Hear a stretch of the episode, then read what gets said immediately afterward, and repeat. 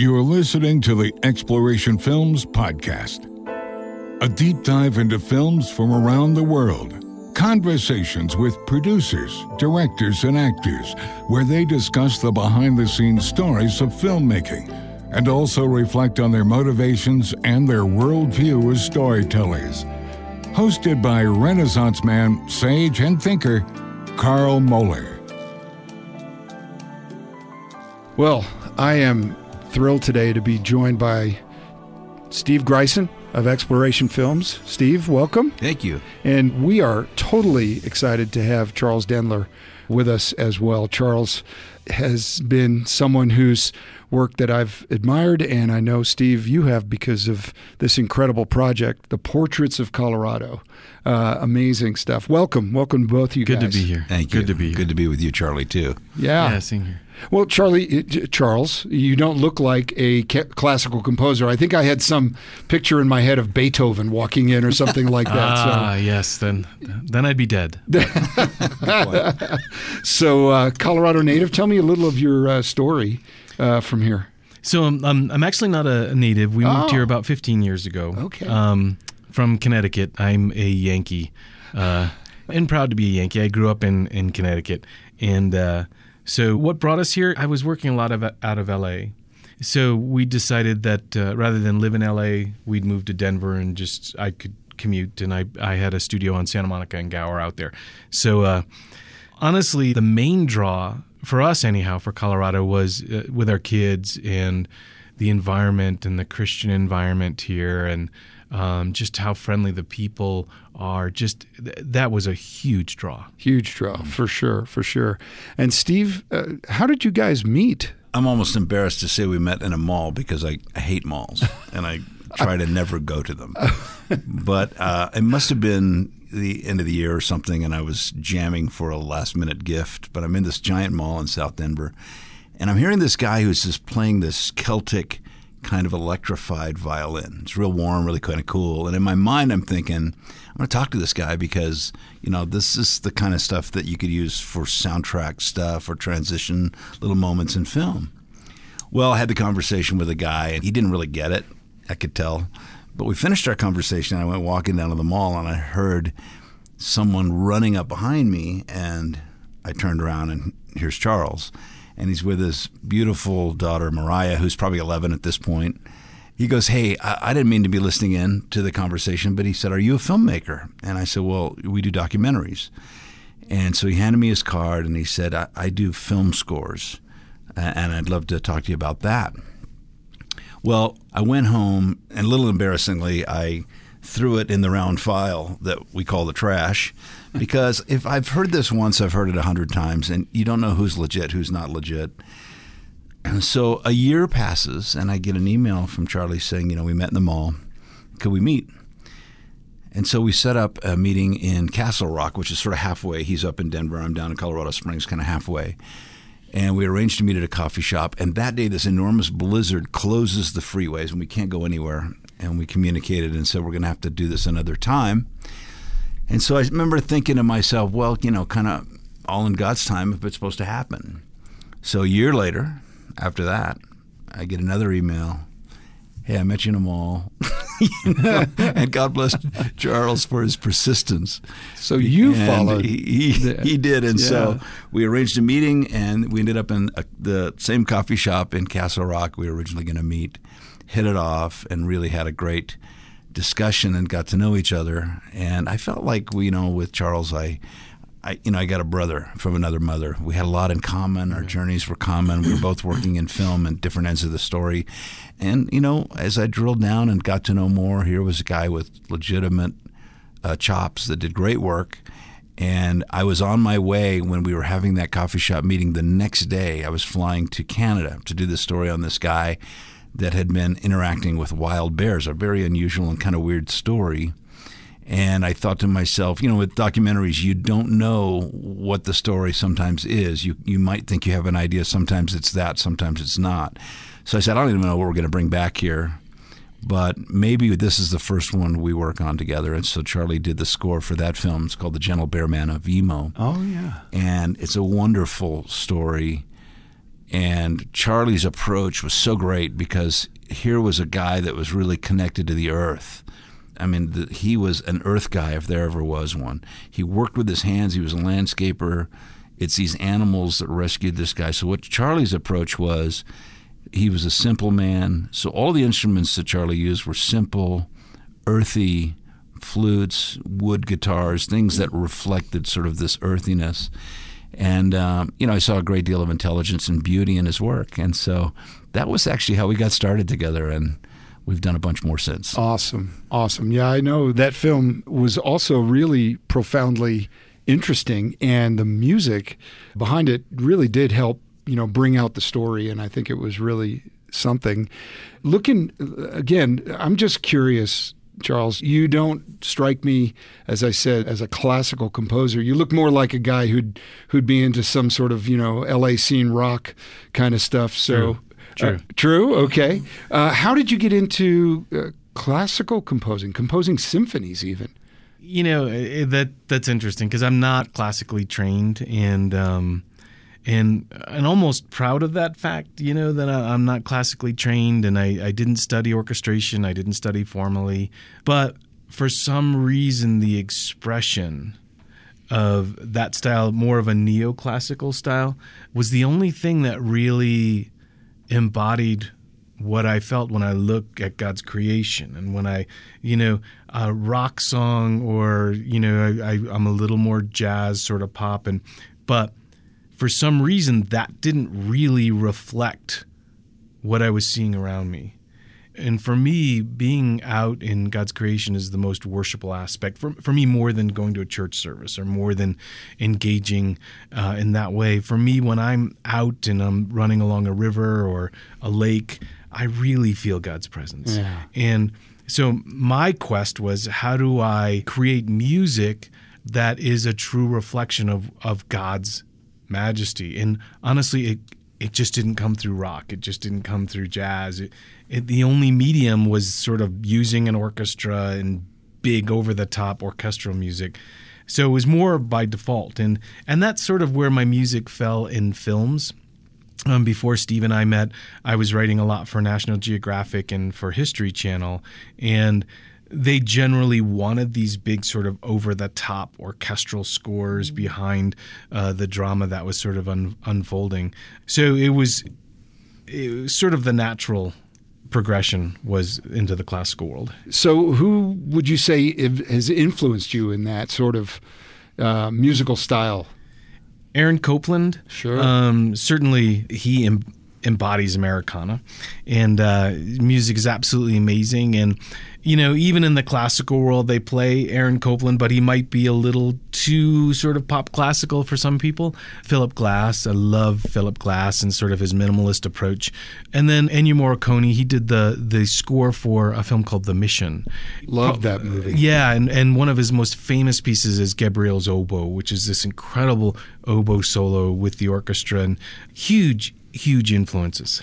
Wow, that's, and I think I think a lot of your music, when I listen to it, does evoke that sort of big picture of America, but also the the sorts of uh, grand storytelling that comes with big orchestration and all of that. It's very moving. It's very beautiful. Thank you. Thank you. I think grand storytelling is it's I think for me music is is less entertainment and more about the story. Mm. And you know, uh, having people walk away being able to sort of dreamscape in their minds and picture what I was picturing. That's sort of the the concept for me as a composer. Not as much just sort of lay back and, and vegetate, but more like I, I'd like to take you on a journey for a few moments. Yeah. Yeah. You know, you mentioned a few things about, you know, where you grew up and everything. Tell me a little bit more about your background family wise. How did you, you know, what are what are some of the influences you bring from that aspect of it? Sure. Growing up, my dad was a carpenter. There was no, they were not musical at all. Wow. So there wasn't a lot of music, but I started playing trumpet in fourth grade and just started writing kind of immediately before I even uh, knew how to write music or read music. I just uh, it just seemed natural. And then my parents bought an old piano for my sister. My grandfather got it for fifty dollars from a bar. And so my when my sister wasn't around, I would take her music books and I would just sort of look at what she was doing in her lessons. And I, I taught myself to play just by looking at her music books. And and uh, she eventually found out she wasn't really happy about it. um, and then she quit and then uh, so I started taking music lessons probably around uh, junior high on the piano. Yeah. Wow. Well, it it seems like the entire process in watching the film of creating this music was was an experience for you that that it was almost visual, right? I mean, you know, in in terms of how you see music. Talk a little bit about that and how how the process of coming to some of these compositions. Well, I'm a synesthete, so I have synesthesia. So when I um, hear music, my mind translates it into color. So I, I hear in color and there's there's it in and I'm not completely it's sort of on the autism scale a little bit. So I'm not completely flaky. It actually is a thing um, that I'm sure, uh, I'm sure. some people are familiar with. So when I write music I write with a program that allows me to categorize the orchestras by the colors that I see in my mind. The strings have a color, percussion, they all have various colors. So the way I see it in my mind, I'm able to write it out and I actually see it on a physical screen, which really, really helps. So I'm not necessarily approaching it from a music theory standpoint, which, you know, would be the typical academic way to approach music. And I encourage my students never to do that. um, even as a professor, I, I teach the music theory and then I tell them to forget everything I've taught them. And because it will, it'll, it'll literally destroys the, the writing process.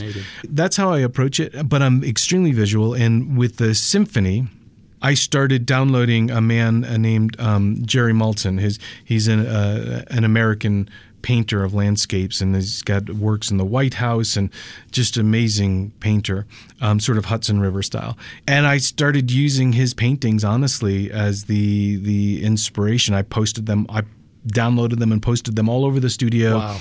and used that uh, really to, to start writing the symphony. Wow. Well, I'm going to get to that part because there's a whole nother rest of the story to that that I think we need to sure. talk about a little bit. But Steve, how when you hear Charles talk about composition that way, I mean, and the the cinematography in the Portraits of Colorado film is so powerful, is so good. How, how does the music influence your cinematography and your looking at the visual images that go along with that. You know, it's interesting because when Charlie got this commission to write the symphony from the Colorado Symphony that says, you know, would you write a modern symphony based on the beauty of the Rockies? And he called up and he said, hey, would you think about engaging with this project and maybe do a film? You know, to me, it was a no-brainer. We love Colorado. We're in we're in Colorado for uh, similar reasons. We're here for lifestyle. Really, I'm a film guy. Should be in New York or L.A. But I decided, you know, if I can figure out how to do that here, I'll take half the money for twice the life, right? so, I, you know, Amen. we all had a, a built-in love of the mountains and the beauty around us, and so I felt like that was a no-brainer. And then Charlie, at that point, had not really started writing, but he's sort, you know, he's sort of describing how he sees the mountains and how, you know, behind it, this movement of creation where God is forming all of this beauty, and you know, even though it's instrumental music, I think when it's God breathed, people feel the touch and work of the Holy Spirit. Because all these gifts that we have, whether you're an artist or whether you're an academic or whether you're something else, all these gifts are God's gifts that He's given to you. And some people have acknowledged Him as the giver of those gifts, and some haven't. But they're all given freely. And mm-hmm. I love Charlie's sensibilities. We'd work on a couple films together, so I knew it'd be a good project. But I knew part of what we had to do was to spend about a year in the mountains of Colorado and follow all four seasons because there's so many looks here. Mm. And so summer, you know, Colorado's got its own incredible beauty with the flowers, the wildflowers and the mountains. I mean, summer's my favorite time. Then you go to winter and you got the wonderful definition that the snow provides on the mountains and the depth. Mm. So winter's my favorite time and then there's the fall, and you got the aspen leaves, and I've got a house at ten thousand feet. We're in the middle of these aspens. They're on fire and it's beautiful. So the fall's my favorite time, and then spring is um, also sort of this renewal coming out of the snow and you know that that that moment where fresh life bursts forth and that's so symbolic so Yeah. it's all my favorite time and so i just thought you know what we'll try to do is is hear what where charlie's going with these songs because there's a flow to the songs and one of the songs that where it's called where wild horses run which i think charlie was probably the least confident in as a composer. Back then i think you probably changed your view correct me if i'm wrong True. since then. But uh, you know i just i saw this you know i had good visuals of horses from, we shot from helicopters and stuff so i had really great visuals there but i loved that song. And uh, i think it just came out to be a, a great moment in the film that just kind of gets you to go take a deep breath and go oh that's just gorgeous. Oh, I'm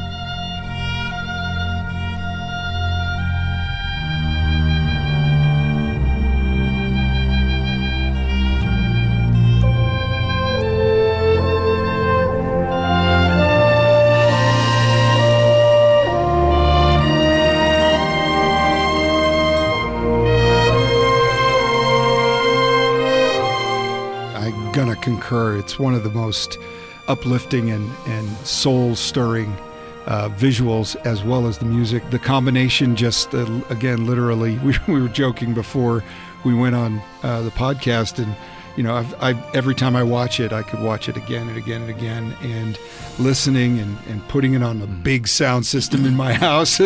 my wife is always like, "Can you turn the down a little bit?" Could I interject just Yeah, please, yeah. It is funny about that movement because I was going to throw that movement out. And I just thought, you know, ah, it's too literal. The melodies are too predictable. And I tried to keep the symphony very unpredictable, um, maybe to a fault. But it was funny during the, the recording sessions, we had this unbelievable trumpet player. But anyhow, I wrote the piece uh, more toward a film uh, with that in the back of my mind where I can walk in and they can blast the highest note that I put on there because they're used to commercial music. Well, the classical orchestra, it's a different different beast, and and so during the recording, I had that that part is so high, and I had it written for C, trumpet in C, and it just it just wasn't happening. And so and I felt really bad for for Justin during the session because obviously I'd written it too high, and so I was trying to curve back and trying to figure out oh what do I do to to to pull back on this, and so we ended up not recording the trumpet part, which is the sort of the main part of that particular movement. And we experimented, and I had uh, Justin come over to my studio. And first we tried flugelhorn, that didn't work. Uh, and then finally we tried piccolo. Um, trumpet, and that's what you're actually hearing on the recording is this piccolo trumpet, and and he just flew with that. That was just it was sort of amazing. But for me, that was you know I, I felt terrible that I I had caused somebody to just not be able to be their best during the session. Um, but then the magic came later with with Justin, and I It is love the track. Yeah.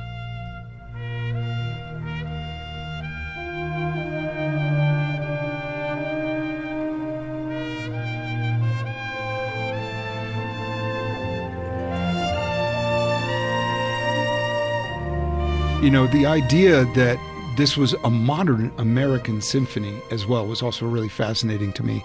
What is a modern American symphony? Um, somebody writing music that's not dead. um, that that helps. That Uh, helps.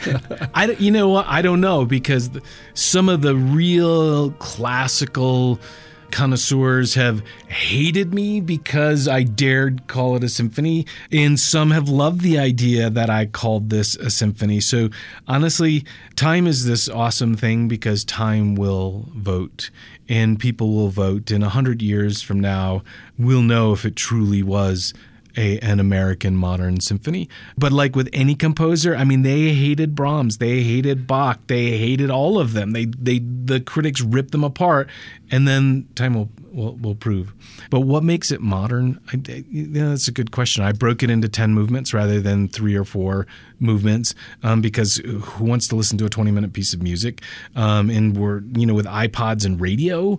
I mean, radio doesn't want to play a 20 minute piece of music because they can't program commercials. Right. So, so why would I write a symphony that was doomed to fail? Right. And I know in the academic world, they're still teaching people, well, you write it this way, you write this, and you develop this, and blah blah blah. And I'm thinking, well, that that's ridiculous. We're teaching students to fail. They we have to write in the language that people are that commercially buying into, and and so the idea of writing the way Brahms would write a symphony was completely ridiculous and would be audacious of me uh, from an academic standpoint. This would just be just sort of me writing something to please the connoisseurs. But this symphony was not written for for them. It was written for everyday people. You know, it struck me also when I was watching this and I was listening to, you know, the sort of descriptions about how the the, the many movements and all of those things that were put into this were were unconventional.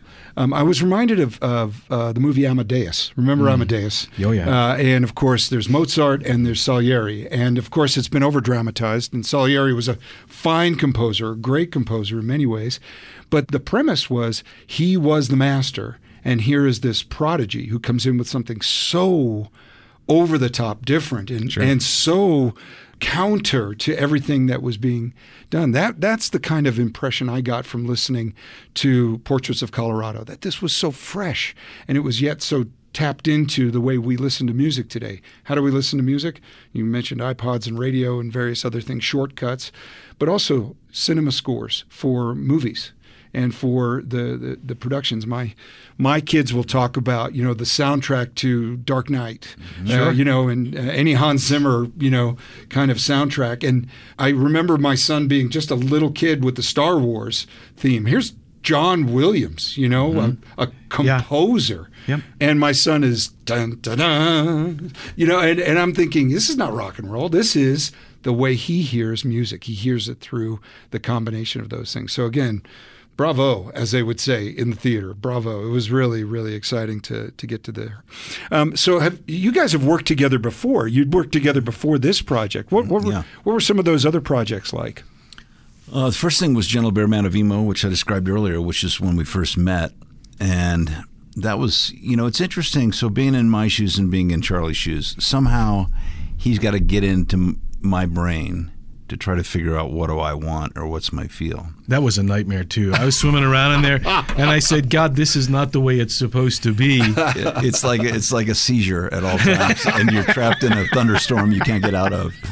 So the way that he does that, which is um, which is kind of instructional, is we would cut the timeline, and then I would put in library music libra- out of what we would pull f- that that I liked, and that would give a sense of the emotional connection we were going for. And then he would completely replace the music, not sounding like any of the library music with all new compositions, but captured that emotional connection that was in place and the way we used it. So, you know, I think that was probably the most efficient way he could sort of get into my brain and figure that out. But the other side of the coin is I had historically been very reluctant to use live composers because of this very problem. And there's sort of nuanced communication that's challenging. And you know, I come from a music background. My my, my parents are both musicians. My mom's a uh, music teacher in theory. I grew up like Charlie playing the trumpet, and then in band, bands later in life, and married to a musician as well. So, you know, I had the language of music down, but there's still a bridge to cross to get that perfect fit, that that perfect relationship.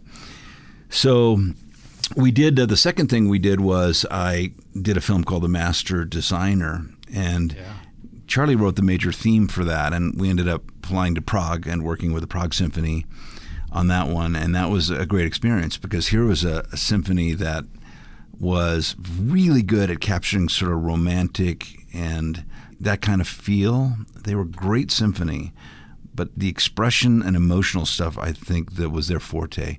We work with Denver, which is also technically a very good symphony, maybe better for highly technical kind of playing. But Prague was just gorgeous, and Prague was filled with people that didn't have two hundred thousand dollar violins. they were taking the subway to the session, and you know, and getting paid uh, pennies compared to what an American, and yet Yeah, it was just a great time. Uh, we took we took Scott O'Neil, who had be, become a friend, who was the in-house conductor for the Colorado Symphony, and he came along and conducted the sessions. Right. Yeah. And it was fun to see that symphony, which plays film score after film score. If you looked in the lobby of this place, most of the American movies that you've seen, they they're the ones that they cut the score there. Wow. And Wow. at the end of the session or at the end of a piece, they would take their bows or their violins and tap the stand, which in classical polite speak is. We hear a lot of stuff, but this is really This good. This is really you know? good. So they gave a lot of high praise to Charlie, which was sweet to see. You know, Well, They're a great, great orchestra, and I think you know that's the thing is passion.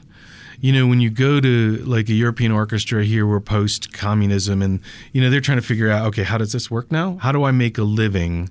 So they're incredibly grateful for the work, and no, they don't have hundred thousand dollar violins. They've got like these five thousand dollar, six thousand dollar instruments, but the passion is is amazing, and it does come out in their music. Yeah, that's that's remarkable and, and such a such a profitable collaboration between you guys. Uh, you know, with your film and music background and your composing and music uh, scores that have you know that touch a deep nerve.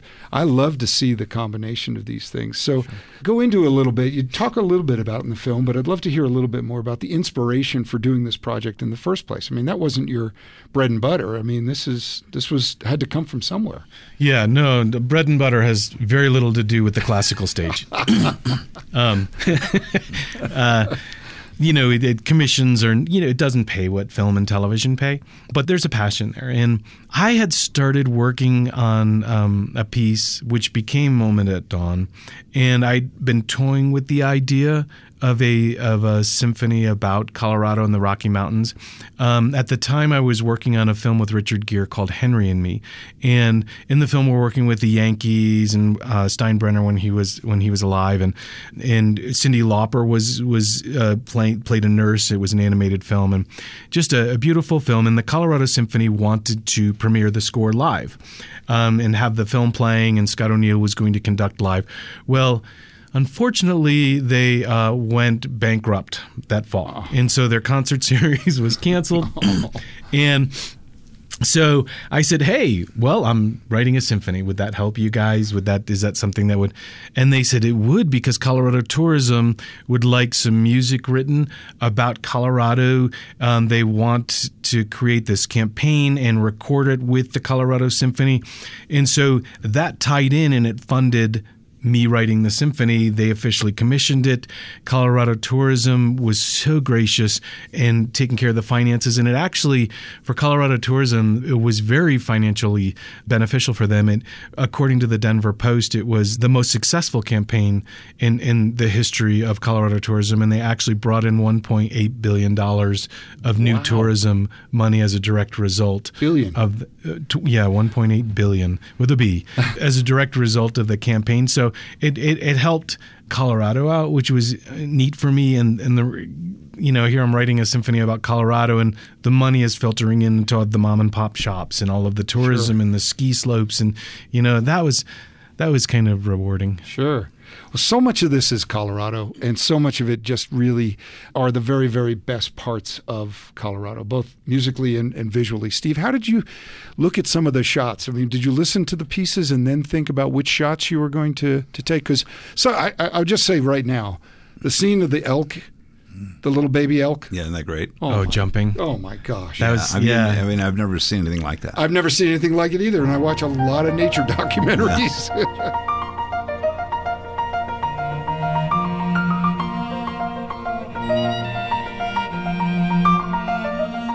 And it's just great because this baby elk wanders into this little pond and literally just starts kicking up its heels in joy and leaping and water splashing everywhere. And this little elk's having the time of his life, you know? And we, we just, you know, you, you, when you go out and shoot, you don't know like when these moments will happen. These are sort of the gifts that are given to us in those moments. And so uh, we were able to capture some some wonderful gifts in this film. So I had time because when Charlie got the music done, I had time with it. It took us much longer to get the film done, so I had time to ruminate with it. And we were working on still different seasons of the year and cruising the mountain and all that stuff. and so you know, it was a matter of just finding the right. It's a feel thing for me. I couldn't teach it, you know, and there may be somebody else could teach it, but I can't. But there's a, that process where it's you know it's it's in your gut and it's touching. It's the beauty element.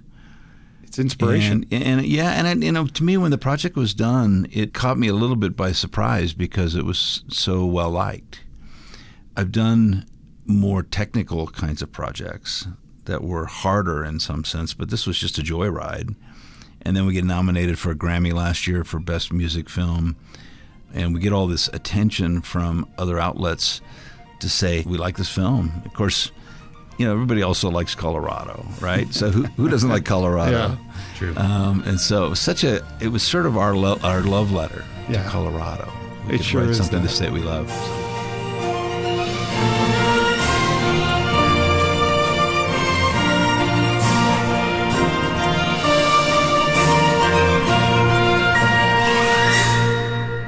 One thing that um, we we touched on was your process of writing this and the inspiration that came to you uh, through this. Talk about Jerry Malzahn and the, the the artwork and how that process came about. So, as I'd mentioned uh, earlier, I was downloading his work. I had met him a while back. We had bought a our King Charles Cavalier uh, from his wife. His wife raised them, and and just wonderful dog. So we, and I'd met him briefly, and then just sort of forgot about it. I saw some of his paintings. They have a, a gorgeous um, second home in in southern Colorado.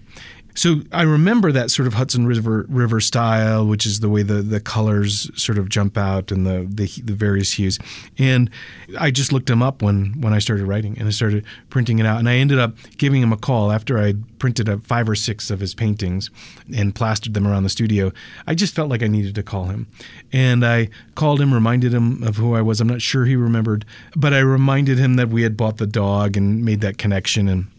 And I told him I'd been downloading his his, his paintings and plastering them, and I hope that's okay. I Kind of felt a little guilty, probably. Felt, yeah, I was feeling very guilty. And I, I'll never forget his response was, "Well, that's amazing because um, I've been listening to your music as inspiration for my paintings," and so that was an amazing connection, which turned into a wonderful friendship. And his paintings were at the premiere, and um, his paintings are in the film. Um, his paintings are, uh, you know, in the album and the, the liner notes. And um, and he sent me two paintings uh, from movements that I'd written directly as a result of his paintings. Just a wonderful friendship, and he's just salt of the earth. Of course, Yeah. um, we did we we lost him Yeah. uh, th- this uh, this summer. Um, he he was in his seventies and um, just but wonderful, wonderful, wonderful man. And he's a great American artist. His paintings are in Washington D.C. in the in the White House and yeah. and in uh, the uh, Naval Academy. In the Naval Academy. Yeah, I mean it's just uh, it's just a remarkable testimony to the divine weaving of inspiration. I like to think that here's two artists in two different genres who randomly connect, sure, yeah, and yet randomly is never random. no, but whose work mutually inspires each other. And I, I, I think the uh, the formation of that as a film has been really one of the singular achievements. It's it's just a tremendous uh, work. Obviously, uh, I think the state of Colorado has benefited from it pretty greatly. Are there plans or there there performances of this as a, as a, as a complete work that, that you're you know in touch with? Are there things like that happening right now? we did have um, Scott O'Neil took one of the movements, And he's the um, conductor. the conductor. And, and uh, symphony head of the Denver Symphony. Uh, yeah, sh- he was the resident conductor, Right. and he's uh, premiered variations of the work, but um, you know, no plans to sort of play it again. It, in the classical world, they don't like repeats unless you're dead, um, and then they definitely repeat it. So it, it's sort of a strange thing. we don't want that to happen anytime No, soon. no, no. I, I, I wouldn't be able to make it to the premiere. Um, Although we're both kind of looking at a trip to Asia this fall, and um, you know what's interesting is we we have sort of a film that's timed out exactly with the music. So one of the ideas we're sort of pinging around, we don't know how this will play out, would be to project the film and let the orchestra sync to it. And so you've got this combination of powerful visuals and music, sort of double impact. And uh, you know, I just I think some of these ideas are the future of the genre because when you look at sort of young people that are under thirty, they're not going to the symphony, and yet at the same time they're going to films. And like you said, so so orchestral music is they love it. They're, they're connecting with it, but not symphonic music and the old masters necessarily. That's too sort of too sophisticated and too old school for them at this stage of their life. So the bridge music, I think, which Charlie's involved in, will be a, an important piece that will uh, open the door to people discovering the experience of live, unmiked music in great halls where the symphony can do their thing. And it's a it's a great experience to have if you've never been. But you know, hopefully, we'll see more and more of this kind of bridge stuff. And I know Scott O'Neil has been uh, head up by a symphony recently in Colorado. That that's all they want to do. So I think there's there's bright days ahead. And of course, Scott became a good friend for both of us. We spent a year in pre-production of this project. Most of those meetings were at a classic, beautiful old hotel in Denver called the Brown Palace. And um, Yeah, sure. you know, Scott and Charlie and I spent hundreds of hours together and hundreds of dollars. and hundreds of dollars, and uh, eating the fabulous Good food. of the That's right, yes. So, but it was interesting. It was not without obstacles. We got to a point where it was time to shoot one of the performances, uh, the, the live performance, and I had negotiated with the symphony, oh, and uh, we had had our deal in place, and literally, I've sent my guys out to pick up sort of thousands and thousands of dollars of rental gear plus our gear. We've got personnel pegged. We've got seven cameras, so we probably got 13 people of crew.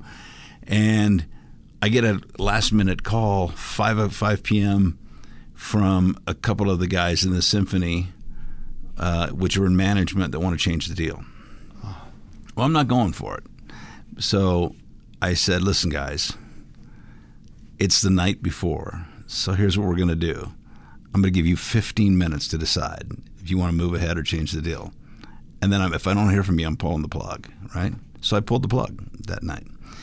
And we went back to the drawing board. Well, of course, this led essentially to the firing of this executive at the symphony, which I wish him well. I don't wish him bad things. And then we sort of got lost in a new administration discussion. And meanwhile, we've been planning all this for months and months and months. So I get a call one day from the new chairman of the board, who was, I think, the biggest donor of the symphony. And he used to manage Playboy Enterprises. And so he called me in. I, I even put on a sport jacket for this meeting, you know, to be respectful, and I drive down. So I go into his office and he says, uh, "So what is this? You know, what's this this talk about this project you guys are all talking about?" And you know, I gave him the backstory, and you know, he's a button pusher kind of guy, and he looks at me and he goes, "What if I said we didn't give a f, right?" So pushes the buttons. I start laughing, and I go, "Well, I'm just go to Seattle."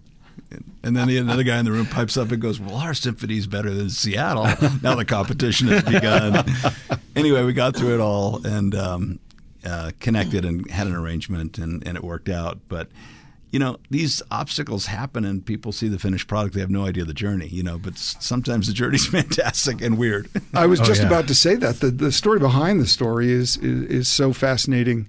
Uh, on top of that, and you know, as a work of art, you, they just don't happen. Yeah. And those obstacles and overcoming them, and the various other ones, it's just uh, it's just great. I did have one other question before uh, I ask my last kind of question, but.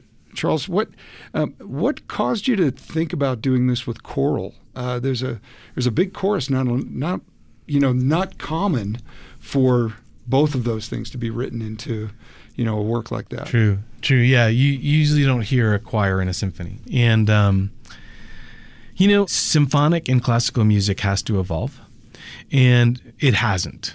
The mainstay for symphonies all across the United States, not as much in Europe. Europe is much more progressive than the United States.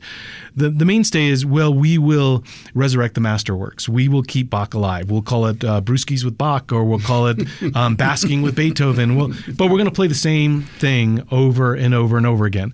And so they're calling those masterworks when the reality is a John Williams or your, your film score work, which is written for film and television, is much more complicated, much more sophisticated than Beethoven or Brahms, who they start in 4 4, they end in 4 4. They start in the key of C minor, they end in the key of C minor.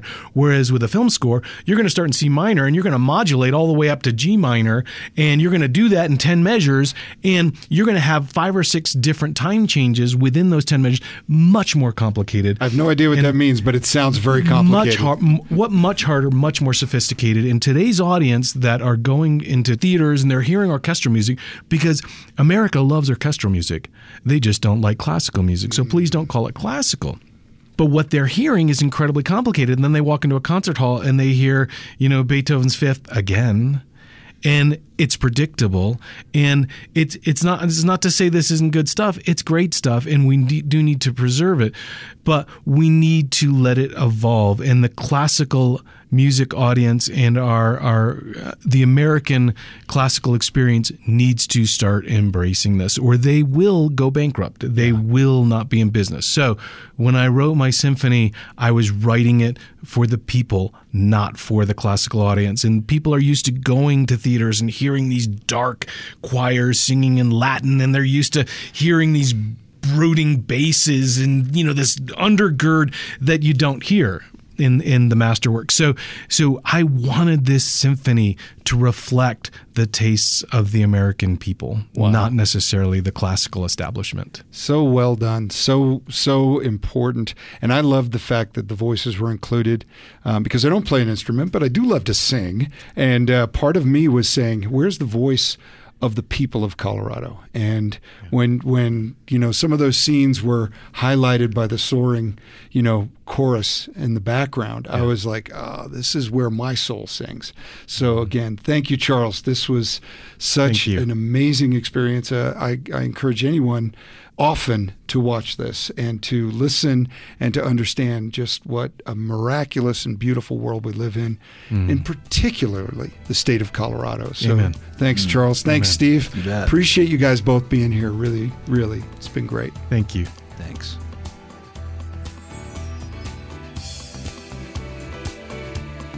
Thanks for listening to this edition of the Exploration Films Podcast.